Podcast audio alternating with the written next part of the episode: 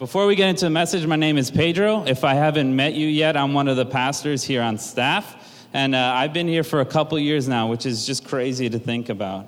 And um, the title of today's sermon is Extraordinary in the Ordinary.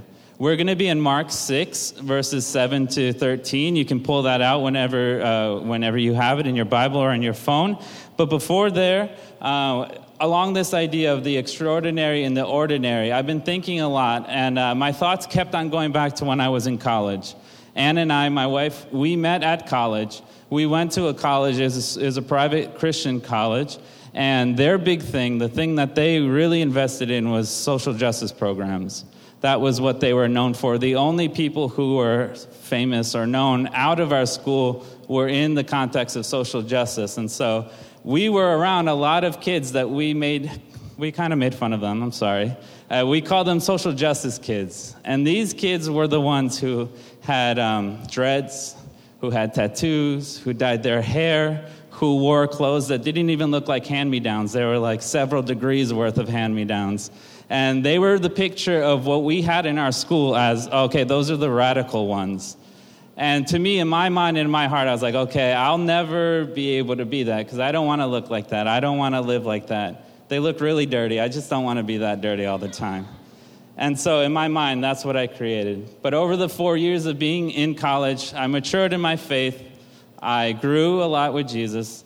And afterwards, I was like, okay, it's my turn to do something radical. And so, I've talked about this before. I did a, a program called Mission Year, an urban missions program.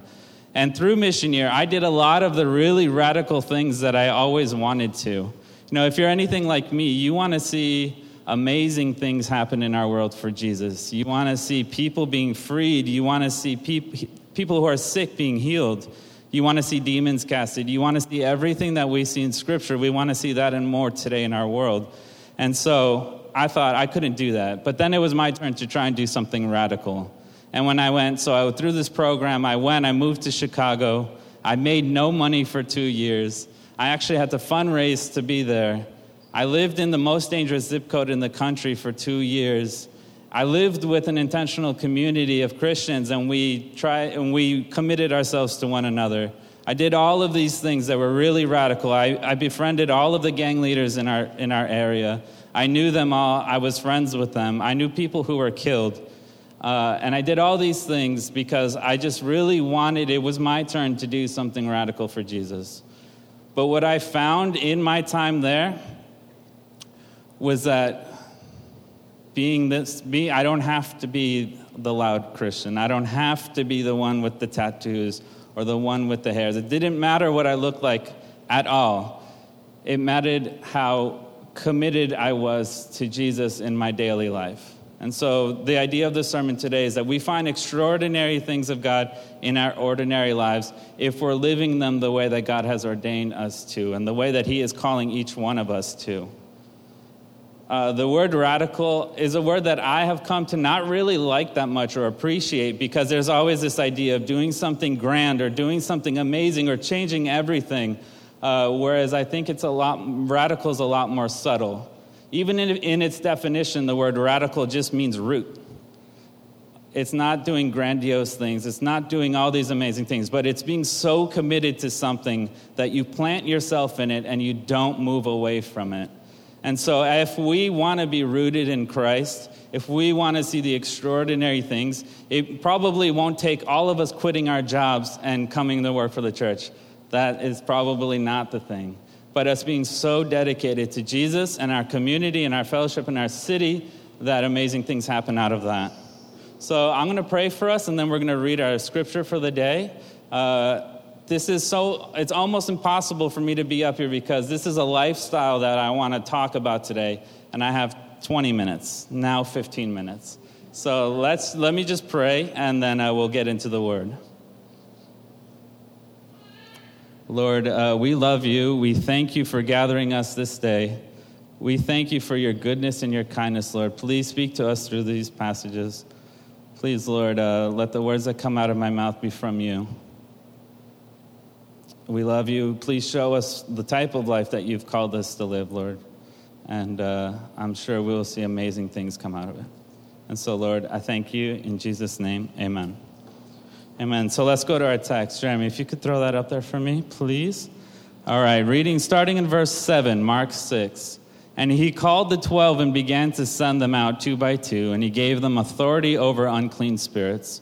He charged them to take nothing for their journey except a staff, no bread, no bag, no money in their belts, but to wear sandals and not put on two tunics.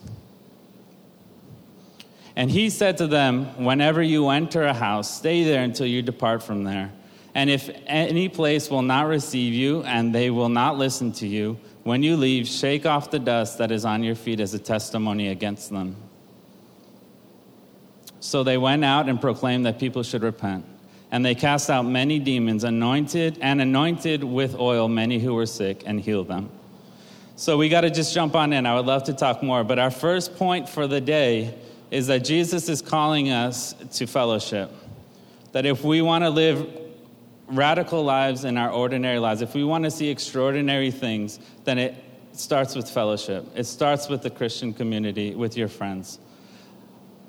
This is cool. Even seven words into our scripture for today, we find a biblical truth that we can't ignore. It goes along with fellowship, but before I really dive into fellowship, let's talk about this. You were called by Jesus to be sent. Seven words in here, it says that Jesus gathers them and sent them out. And so when we preach that God loves you, that God saves you, that God redeemed you out of his kindness, out of his grace, put you into his new covenant, that's all true. But one of the pillars of your call is always that you're going to be sent out. That what you have received, you've received for someone else to benefit from too. And so, right into this, we see that Jesus calls his disciples together. He brings them together so that he can send them out. Now, there's a lot of reasons why this happened, but one of the ones that I really love is that Jesus knows that these men will be the, the torchbearers for the next generation, the ones who would grow the church. And so, generation after generation, the church has always relied on its fellowship because we are the ones who guard God's word in our age. It's our turn to pick up the torch where the generations before us have given it to us. Uh, and I love that. Also, along fellowship, we see that Jesus sends them out two by two. They're never alone. This Christian walk, this Christian journey is not meant for us to do it alone. No park party would be horrible if only one of us showed up to it. Anything that you do, it's always better when we are gathered into. And there are a lot of cultural reasons why this was so in their day, but there are also just God's kindness for us that we don't have to do this alone, that He doesn't call us to go out and minister alone but that through one another we can revitalize each other, we can give each other hope, we can work harder with other people than we do alone. We'll last longer. You know, Paul talks about this life as a marathon. Here is that fellowship is what Jesus is calling us to. If we want to see the extraordinary, there are no lone wolf Christians that will do this stuff. It takes a fellowship, it takes a community, it takes a whole church. You know, two of God's main metaphors to tell us truth is through the metaphor of we're a family, we're in his family, he's adopted and he's our father. And then the second one is that we are one body and that we together work uh, together to accomplish God's mission. And that's awesome. That's so encouraging to all of us because the pressure of having to do things is, should be taken off of your shoulders every day of your life because we do it together and we don't do it alone. The second point, and I think my favorite one for today because I'm pretty nerdy when it comes to the Bible, and I love all of these background information. The second thing is that when Jesus calls us, we have to go simply and we have to go in dependency. Right off the bat, here, we see two lists that Jesus gives them. He tells them what to bring and not to bring. We'll also talk about their housing instructions in a second. So, Jesus tells them to bring a couple of things. He says, Hey, bring a staff, bring a belt, bring a sandal, and bring one tunic. And then he says, Hey, don't bring this. Don't bring any bread. Don't bring a bag. Don't bring money. And don't bring an extra tunic. And right here, this, these two lists communicate so much to us about God's intention about ministry for us. The first being, what is the things that he tells us to bring? Bring a staff, a belt, sandal, and a tunic. These are all things that you put on your body so that you can go out and do work, so that you can go out and minister to people. You, put a, you take a staff so that you can walk, so that you can chase after people. You, you wear a belt to help you stand upright, to keep you decent, and to help you do work. You put on sandals to walk, to go long distance, to work really hard so that you can do more than you could without them. And you bring one tunic, you know why? Because that's all that you will need. One tunic. It covers you, it keeps you warm. It's not flashy, it's not awesome. It's pretty simple, but it's enough for you to do the work. And what are the things that he says to not bring? He says, hey, this list is challenging, guys. If you read this list and you're not like, Jesus, how am I supposed to do this? Then let's read it a little more carefully. Don't bring any food. If you're going out for him, you don't have to worry about your food. I've got that. Hey, don't bring a bag. You don't need a suitcase. You don't need extra things. Whatever is in your life that is extra, the baggage that you bring, leave it behind. You don't need it. I'll take care of your needs. Money, Enough said. Money. How are we going to do anything without money? How are we going to trust God with our families, with our kids, with our wives? This whole week, I wrestled with this list so many times because I'm like, God, how can I be a responsible dad? How can Ann and I have more kids if we want more kids? How can we do anything without this list? The second tunic is to look nice, to look presentable, to look like you've got it together, to stay extra warm so it's convenient. How are we not supposed to bring these things? To me, the list is backwards. I'm like, God, how can I not bring the things that are most important, the things that we need most vitally? But here in that, Jesus is communicating a lot. He's saying that He will provide everything that we need. Everything that you think that you need to bring, that Jesus is saying, hey, you don't need to bring this. Like, let's bring that before God. One of the purposes of this passage is to kind of expose us. So it's like shock ter- therapy you read this and you're supposed to put it in your heart and you're supposed to see what comes out of your heart. To me, this whole week, all those questions that I just asked, I hope that they sound as bad as they should sound to you. Because how can I not trust God, the creator of all things, for the things that I really need? He tells me to bring the minimum. I'll bring the minimum. I'll bring the stuff that I put on my body to work really hard. And He says that He'll take care of everything else. Like, that's so incredible. That's so incredible, counterintuitive. It's everything. It's so nice to have that promise. And so it's up to us if we're being sent out as individuals, if we're being sent out as a community, we need to rely on these truths and not just rely on them, but act out on them. We go out in fellowship because He's called us to that. And we go out to live simply because He promises to take care of everything else. Let's talk about the housing instructions for a second. It's really funny. Like, why does Jesus care so much about where they stay? But he tells them, hey, you go into a town, you find someone to take you in, and when that person takes you in, you stay there and you can't leave that home until you leave that city. And the cool thing about that is that Jesus is saying, when you find something good in someone, you stake with them. You don't go looking for a better home to stay in. You don't go looking for a, a more prestigious host, someone with more sway, someone more powerful. But you find the goodness in a place and you stay there and you nurture it and you grow it. See, one of the truths about how Jesus sends us is the dependency part. We already established how, he de- how we sent out, how we are sent out depending on God. But also in the way that Jesus ordained his disciples to minister was that we have to be able to put ourselves in a place to depend on other people. And that for us, for a lot of people, that's the, that's the dunzo list. I can't do that. You know, I think there are a lot of people who would do really radical things for God if they said, hey, if God told them, hey, sell all your stuff, move to this place, do this. But then the second he says, hey, and then you have to depend on other people's charity or other people's goodness or other people's handouts. I think a lot of us would draw the line at that point. But the way that God has, Jesus has told his disciples to go out and minister is that we have to depend on God and we have to depend on other people. See, the sin, the good things is that we get to, when people shower their kindness on us, we get kindness, we get their gentleness, we get their compassion, we get intimate relationship, we get to know the person more. The sin part of that is, hey, I, I'm the charity case. I'm the one getting the handouts. I'm begging people for stuff. And so that is a no go for a lot of people. But for us to be effective, for us to really go out and try and see the extraordinary in all things, the one thing you have to do on a daily basis is say no to your pride. You know, I've been in ministry in some capacity now for 10 years, and the one constant that I've gotten almost every time I've ever had to minister was that my pride took a hit.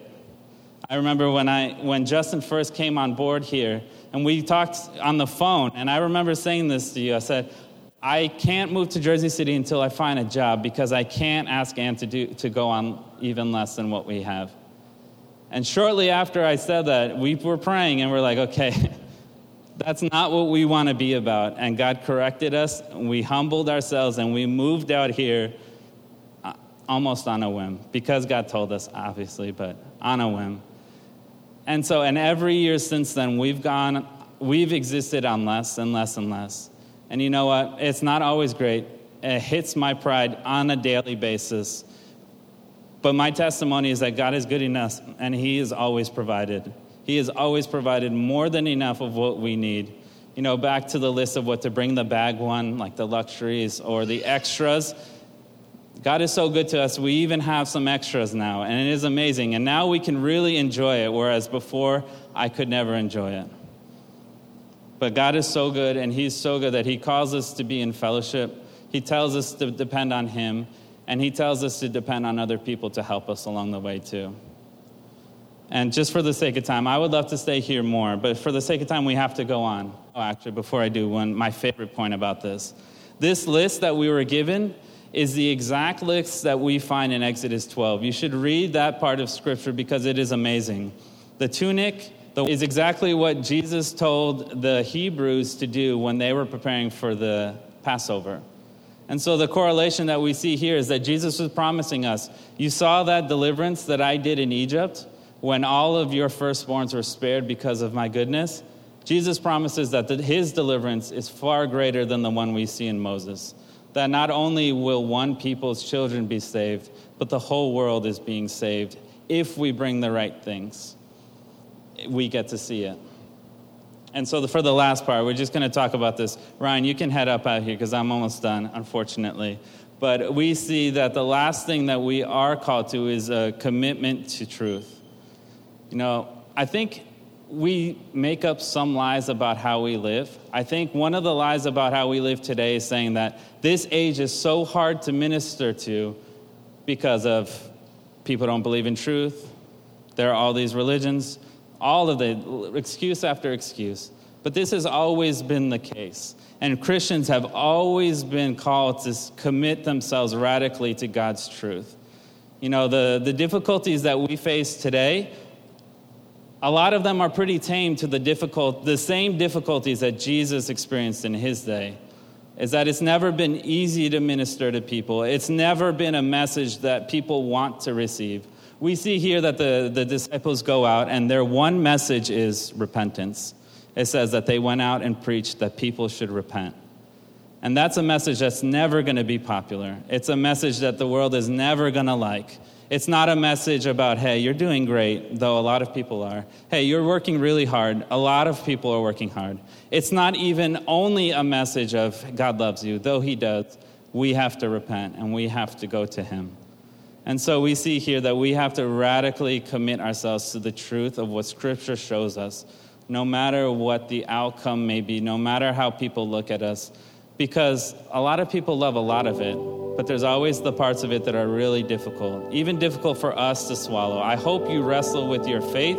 I hope you wrestle with the difficult aspects and the difficult things that Jesus calls us to, because we have to be prepared.